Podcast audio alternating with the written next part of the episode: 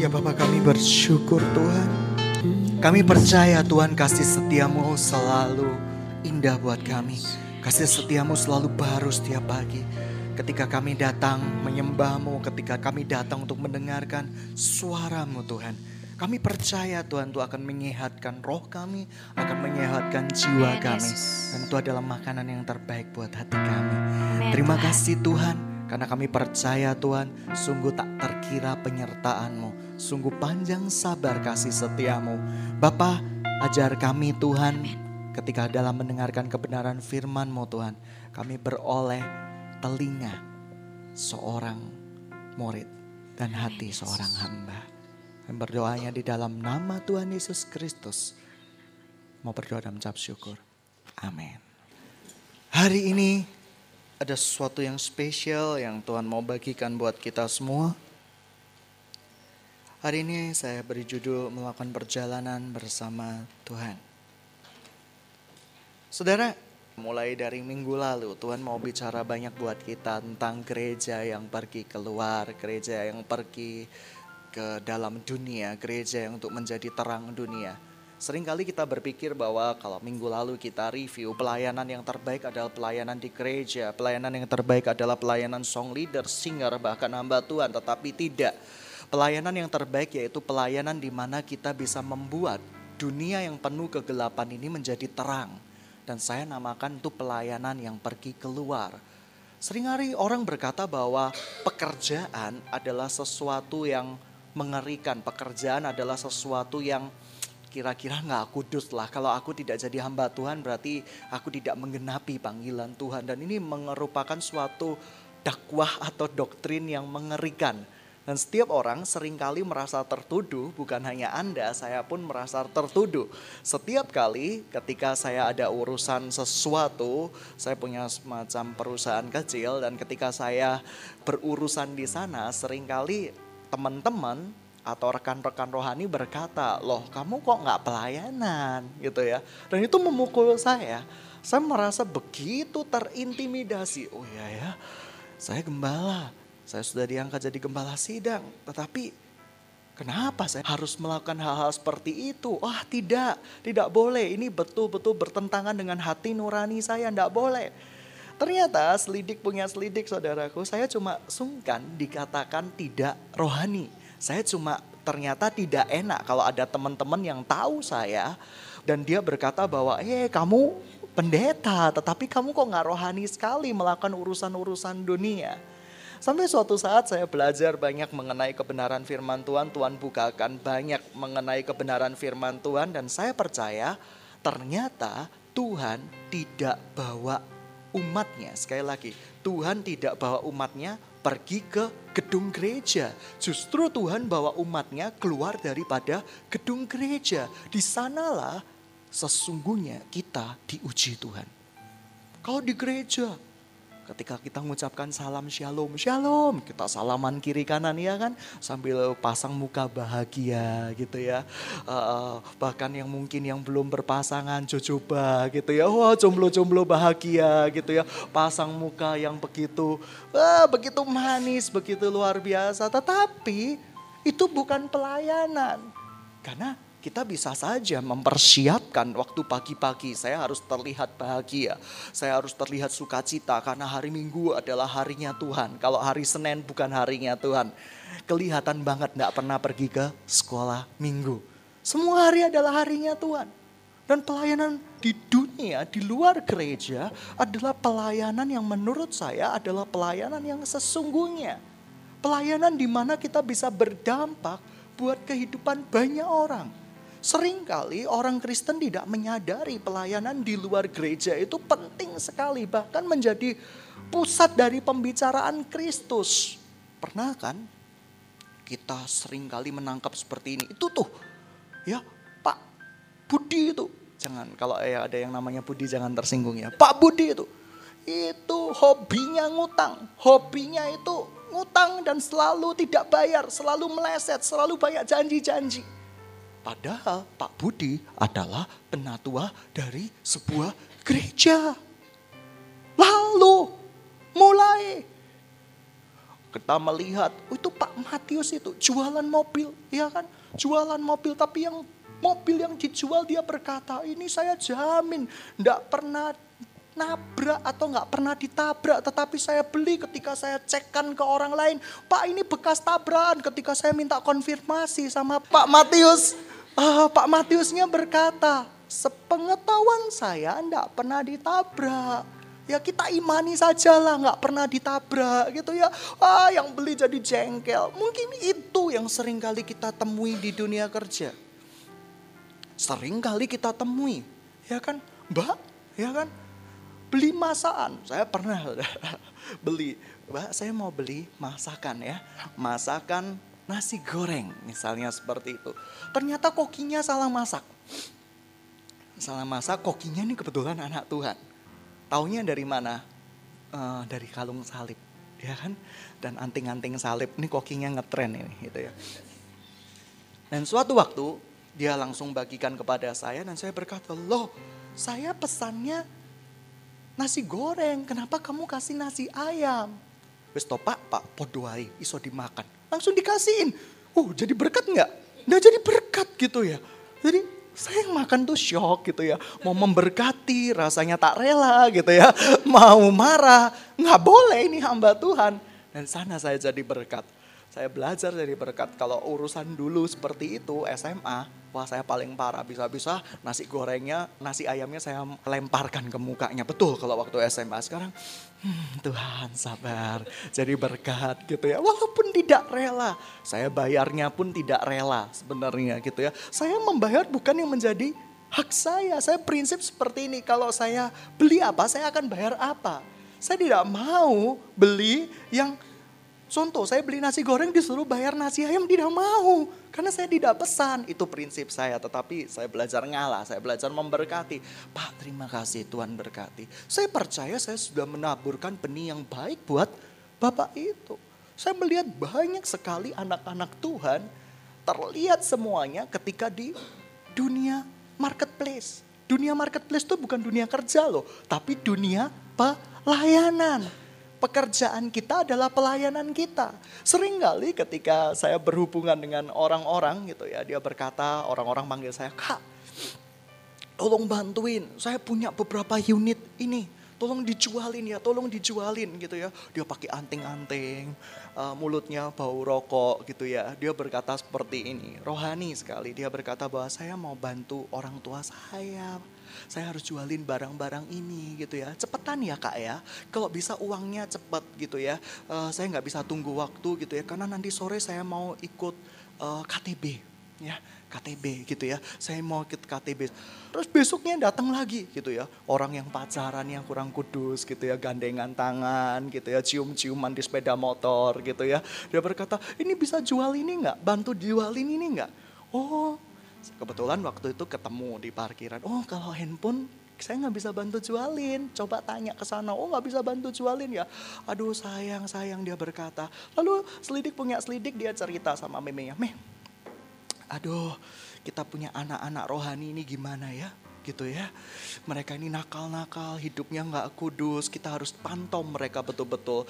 Apalagi kan kamu dan aku baru naik jabatan, jadi ketua KTB. Saya shock kadang. Itu realita yang di lapangan yang sedang terjadi.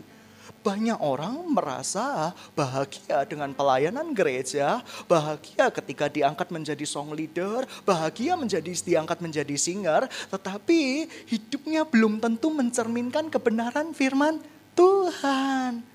Jujur, marketplace dunia adalah ajang untuk membuktikan siapa kita sebenarnya.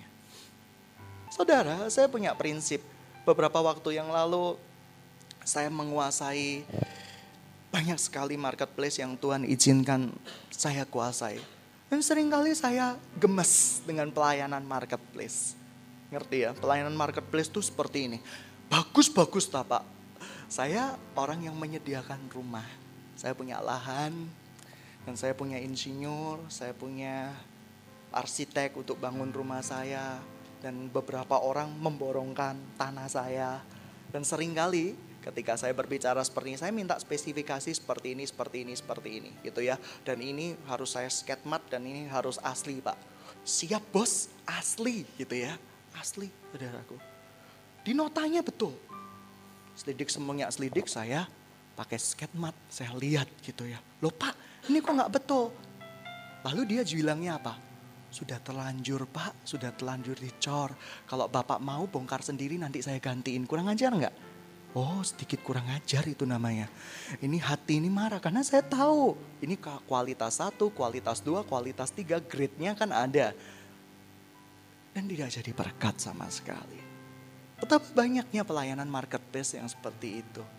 Pokoknya ambil untung. Ada seorang hamba Tuhan di salah satu kota dia ngajak kerjasama sama jemaatnya. Oh saya dapat dari Tuhan, saya dapat dari Tuhan. Kamu harus kerjasama sama saya. Ketika mau pergi ke notaris, hamba Tuhan itu berkata, Gak usah, Yesus yang menjadi saksi antara kita berdoa. Hei, saya percaya Tuhan berkata apa yang dihancurkan oleh negaramu, hukum negaramu, kamu lakukan.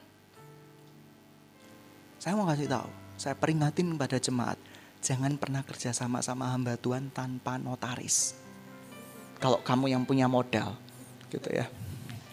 Ya, jangan pernah kerja sama sama pendeta, ya, yang ngaku-ngakunya hamba Tuhan tanpa notaris, gitu ya, seperti itu. Ujung-ujungnya gawat, betul. Saya sering kali menemukan, gitu ya, ketika tanpa notaris, cicilan kurang 10 kali, saya nggak bisa bayar pak tapi Tuhan sanggup memberkati Bapak. Uh, gitu ya. Saya berkata urusan berkat urusan Tuhan, urusan bayar urusan kamu Pak, gitu ya seperti itu. Dan sering kali berkata mudah-mudahan saya bisa bayar.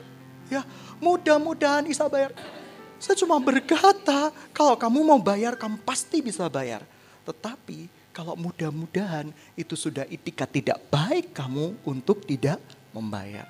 Beberapa saya relakan karena ya sudahlah, ya kan? Ya sudahlah untuk orang-orang seperti itu saya belajar untuk berhati-hati. Pakai yang namanya notaris. Anak-anak Tuhan belajar kerjasama sama siapa pun.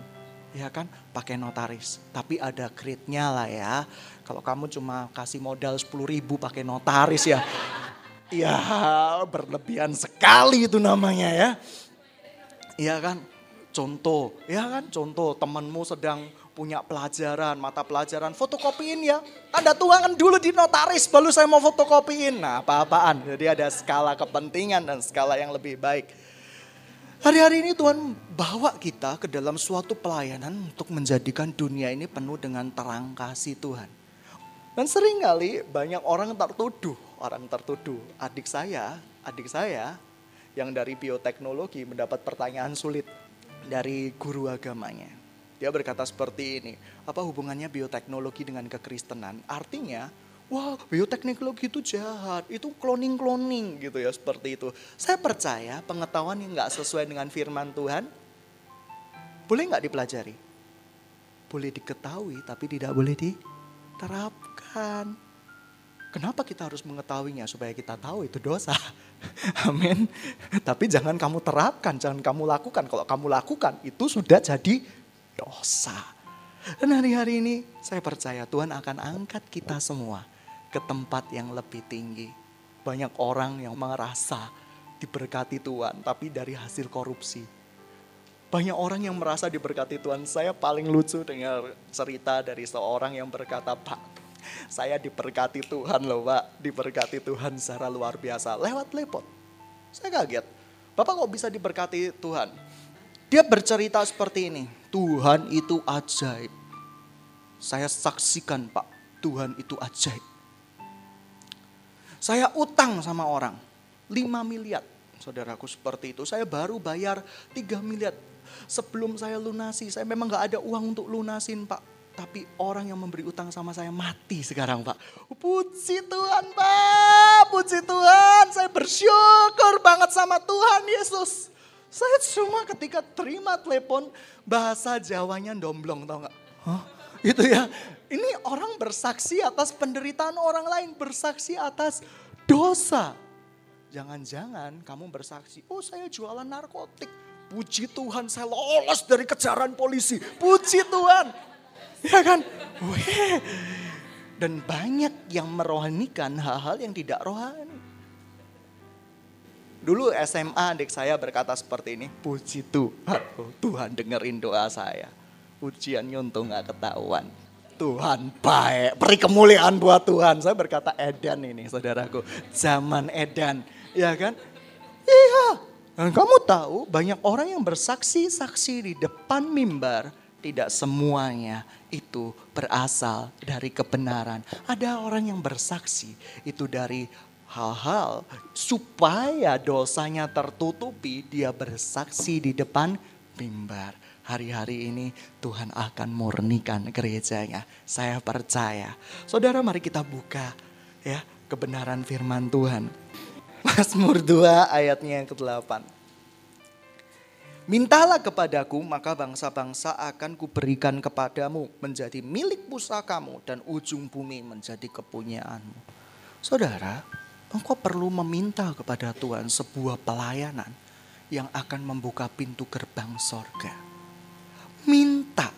Itu sebuah kata mintalah kepada Tuhan. Carilah wajah Tuhan, temukan dia. Tahun ini saya mengalami sebuah problem yang cukup berat di dalam pelayanan saya. Antara suara Tuhan dan kenyataan kadang kurang equal, tidak sebanding. Hari pertama ketika mendengar suara Tuhan terasa begitu bahagia. Amin. Amin. Seperti kita semua nanti keuanganmu akan diberkati, keuanganmu akan dipulihkan, keluargamu akan dipulihkan. Begitu dengar suara Tuhan, bahagia. Tetapi hari kedua, hari ketiga, hari keempat biasanya kenyataan berbicara lain. Ya kan? Ada seorang yang berkata, ibumu akan disembuhkan. Begitu dengar suara Tuhan, besoknya disembuhkan tidak, tambah parah dan itu yang sering kali menjadi proses iman anak-anak Tuhan menjadi berhenti waktu keadaan begitu mencengkam kita. Dan jujur ketika saya melihat justru ketika Tuhan berbicara seperti itu, keadaan keuangan gereja tidak begitu baik. Saya punya kerinduan besar untuk membuka ladang-ladang Tuhan. Saya punya kerinduan besar supaya orang-orang terjun ke marketplace dan jadi dampak yang luar biasa. Amin. Amin. Dan mereka harus dilatih untuk terjun ke marketplace. Banyak orang ketika terjun ke ladang pelayanan mereka bukan mempengaruhi dunia, tapi dunia dipengaruhi oleh saudara. Dia dipengaruhi oleh dunia. Coba anak-anak Tuhan yang punya ladang pelayanan di grup musik, amin. Tadinya rohani, rohani banget, pakai salib, gitu ya. Tapi di infotainment peluk-pelukan gitu ya seperti itu. Oh dia gak pacaran, kita gak pacaran. Gak ada kata pacaran kan, ada kata kata hamba Tuhanku gak ada pacaran. Tapi pegang-pegangan, saudaraku ya rangkul-rangkulan. Bayangin, mengerikan. Karena mereka tidak pernah dilatih untuk pergi ke marketplace. Mereka selalu merasa bahwa marketplace adalah beda dengan kerajaan sorga. Salah. Kalau Tuhan berbicara seperti itu, Tuhan berkata apa? Minta kepadaku, maka kekayaan bangsa-bangsa akan diberikan kepadamu. Doa. Yang lanjut, yang kedua, saudaraku sebelum yang ketiga. Dan saya mau kasih tahu, pernah nggak kita punya salah paham sama orang? Salah paham. Saya punya teman, hobinya salah tangkap dengan penjelasan dosen. Saya sebut teman itu super telat mikir, super tell me gitu ya, seperti itu. Telat mikir gitu ya. Dia selalu menambahkan asumsi dan pendapat pribadi di setiap penilaiannya. Repot. Apalagi kalau dia diajar hukum fisika, ya fisika. Fisika tidak bisa dinalar secara pribadi, pakai perasaan pribadi kacau. Ya kan?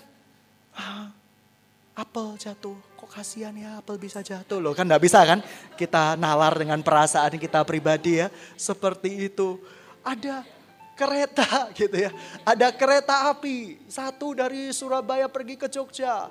Ya, ini dari Jakarta mau pergi ke Jogja. Kapankah mereka bertabrakan gitu ya? Kita tulisannya apa? Jangan, awas gitu ya. Nah, kalau kita pakai nalar pribadi bisa jawabannya salah gitu ya. Awas, hati-hati gitu ya seperti itu. Karena apa? Ada hal-hal tertentu harus dinalar. Demikian juga dengan suara Tuhan. Seringkali kita menambahkan suara Tuhan itu asumsi pribadi, pakai asumsi pribadi. Layani orang itu. Eh, jangan-jangan ini calonku. Loh, kita sudah pakai asumsi pribadi. Ya kan, akhirnya ketika dilayani dia menolak kita, kita sedih. Ah, ah, gitu ya, seperti itu nangis. Ya kan, nangis. Inilah kalau asumsi pribadi. Seringkali kita salah paham dengan orang saya sering kali ketika saya bicara seperti ini. Kamu, Evi, kamu nggak jadi ketua lagi. Ya, kamu nanti diperintahkan Tuhan jadi koordinator. Ya, kalau Evi hatinya murni, dia akan berkata, ya nggak apa-apa, ke mana pun Tuhan mau ikut. Tapi kalau hatinya sedang punya asumsi pribadi, jangan-jangan kamu mendepak aku. Jangan-jangan, jangan-jangan. Makanya jangan terlalu banyak makan jangan. Amin. Dan banyak sekali yang mengalami seperti itu. Oh jangan-jangan. Ya, oh jangan sampai. Nah saya mengasih tahu bahwa suara Tuhan itu harus didengarkan menurut filter roh kita. Amin. Amin. Dan banyak orang jatuh gara-gara tidak mendengarkan suara Tuhan lewat filter roh kita. Pernah nggak kamu salah paham dengan orang? Salah paham dengan orang? Saya pernah berkali kali. Waktu SMA ada orang yang deketin saya, dipikir orang itu suka sama saya. Saya GR luar biasa, saya diajak gereja gitu ya.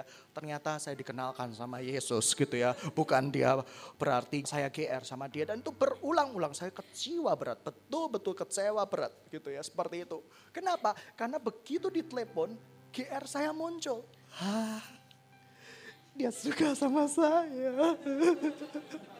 akhirnya datang juga gitu ya. Seseorang yang suka sama saya gitu ya. Oh Tuhan gitu ya seperti itu. Is amazing gitu ya. Begitu pergi dibawa ke gereja didoain hamba Tuhan. Saya cuma melongo gila apa? Saya ke sini untuk supaya kamu dan aku gitu-gitu lah gitu ya seperti itu. Tetapi kenapa dibawa ke hamba Tuhan? Ini nggak benar ini. Dan sering kali salah sangka karena pikiran kita belum tentu pikiran Kristus. Ketika orang yang lagi kosong, kosong itu bicara apa? Vakum. Ketika dideketin orang, jangan-jangan ini Tuhan kirimkan untuk mengisi kekosonganku. Eh, belum tentu. Bisa saja Tuhan bicara seperti ini. Eh, aku mau menguji kamu. Kamu gagal lagi atau enggak? Amin. Amin. Makanya tangkap maksud Tuhan. Jangan diterjemahkan menurut versi otak sendiri. Bahaya. Bahaya banget.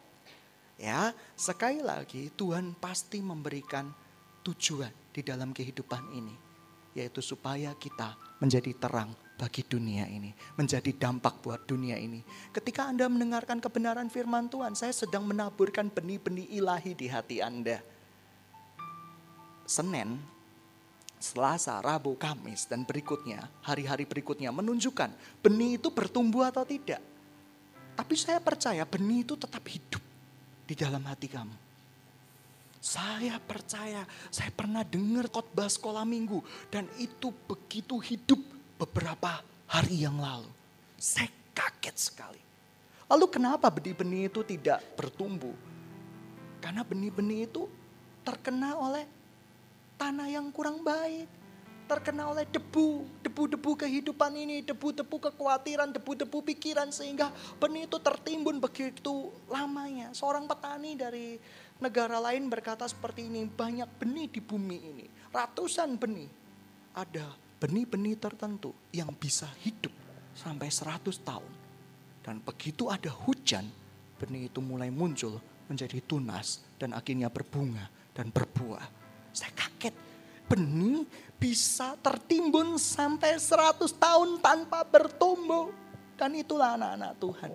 Seringkali mereka dengar firman Tuhan, baru pertobatnya puluhan tahun lagi. Dengar firman Tuhan, baru pertobatnya empat tahun lagi. Mengapa benih-benih itu tidak bisa bertumbuh? Karena satu, dia tidak pernah mendapatkan hujan. Hujan adalah air matamu. Hujan adalah peremukanmu. Sejauh mana kamu mau diremukan, itu adalah hujan untuk benihmu. Dan ketika pikiranmu sudah sependapat dengan pikiran Tuhan, mimpi itu akan jadi kenyataan. Mimpi itu akan menjadi sebuah karya yang sangat ajaib. Saudara pernah nggak mengalami mujizat dalam hidup ini? Sekali saja. Ayo kita renungkan. Pernah nggak mengalami mujizat?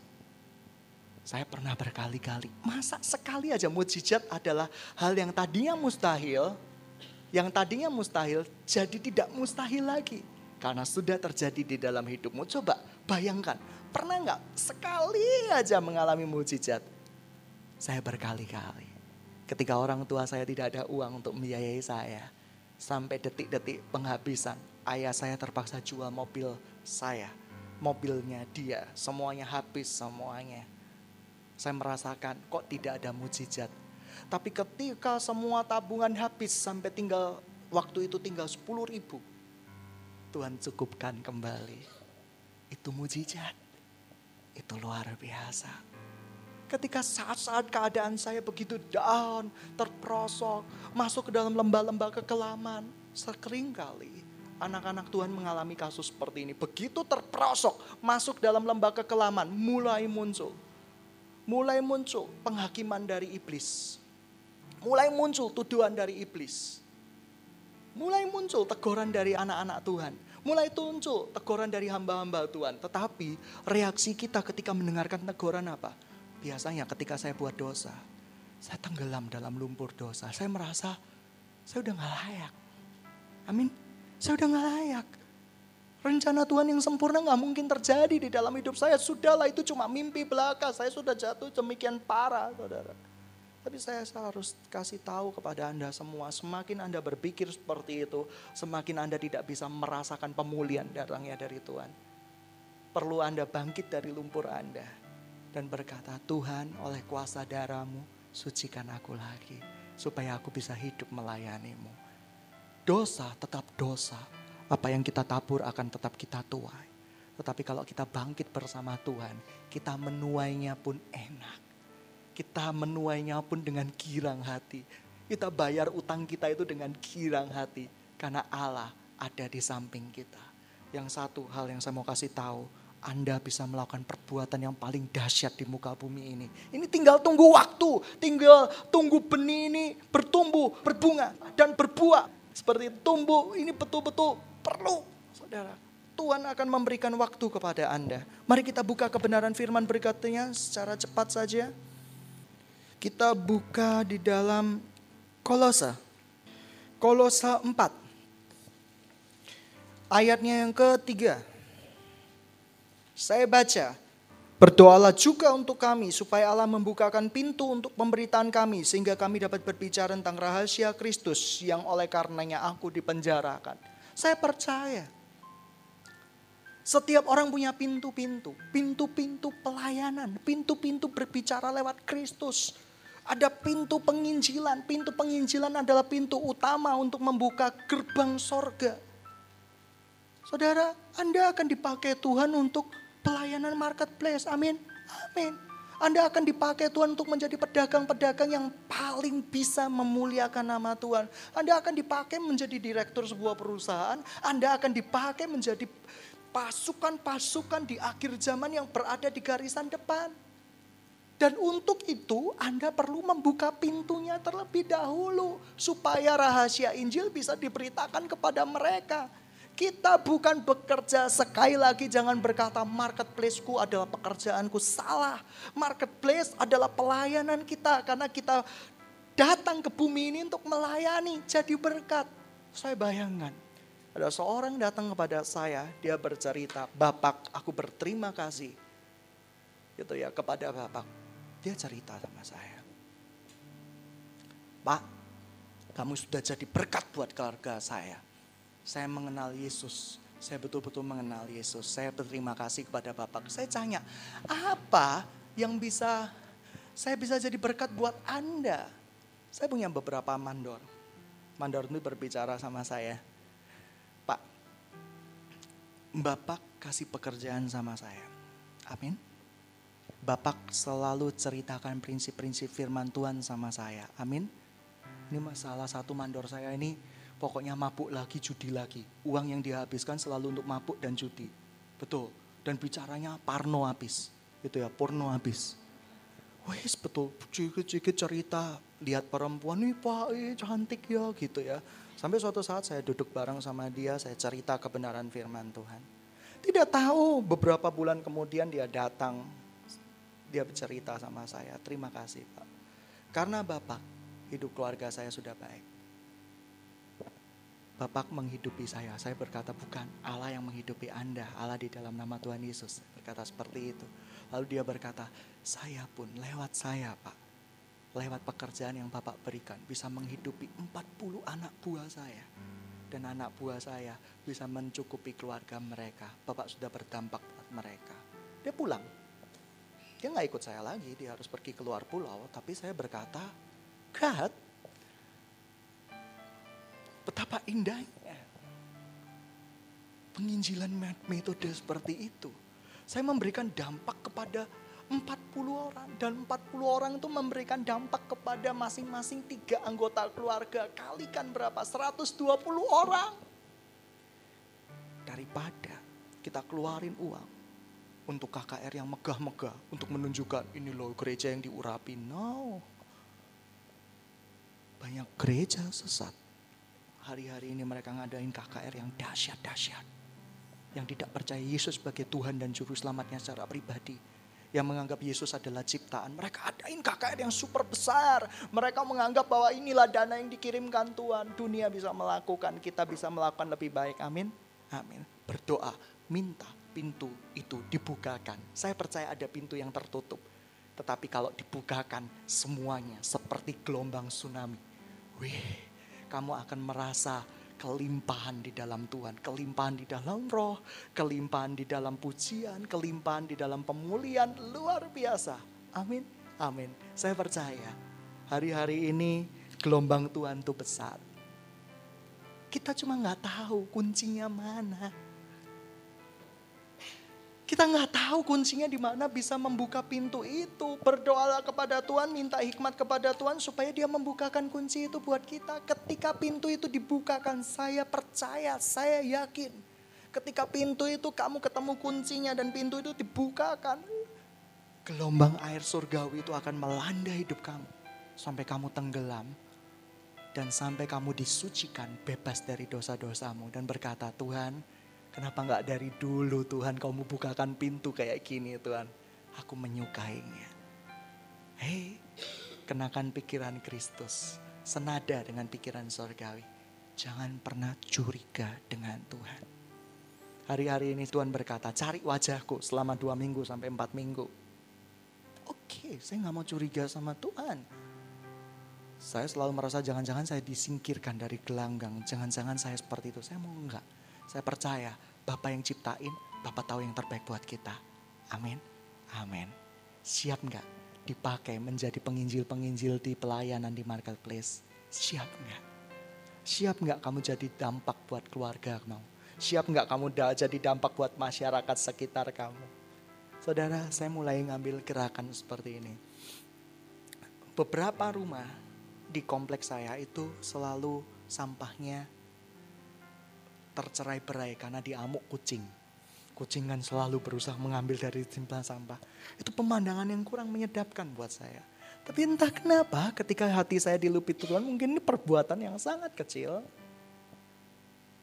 Saya ambil sampai itu kembali saya tutup. Saya kasihkan batu di atasnya. Secara dunia saya berpikir kamu itu bukan tukang sampah. Gitu ya seperti itu. Tapi ternyata menutup sampah bisa menjadi pintu pembukaan Injil. Ada seorang pelayan di sana. Ketika saya lihat tutup sampah itu, dia berkata, Pak kok mau-maunya gitu ya seperti itu. Hei siapa kamu gitu ya seperti itu kita cerita-cerita. Saya ceritain tentang Yesus, nangis, bertobat, dibaptis di kolam sana tidak gitu ya seperti itu. Akhirnya sudah selesai. Saya sudah menceritakan Yesus. Amin. Perbuatan sekecil apa pun Anda dilihat orang. Contoh, saudara, ada orang dia cerita sama saya. Ada orang lain jatuhin tumpukan tumpukan dus-dus seperti supermi di salah satu supermarket. Orang itu lalu begitu saja. Akhirnya ada pelayan di sana yang ngomel. Duh, hari jatuh nggak mau dirapiin. Dia mendengar suara itu. Dia ikut merapikan bersama pelayan itu. Enggak, pelayan itu terima Yesus loh. Eh, kecil, terlalu kecil, terlalu sepele bahkan. Terlalu sepele bahkan.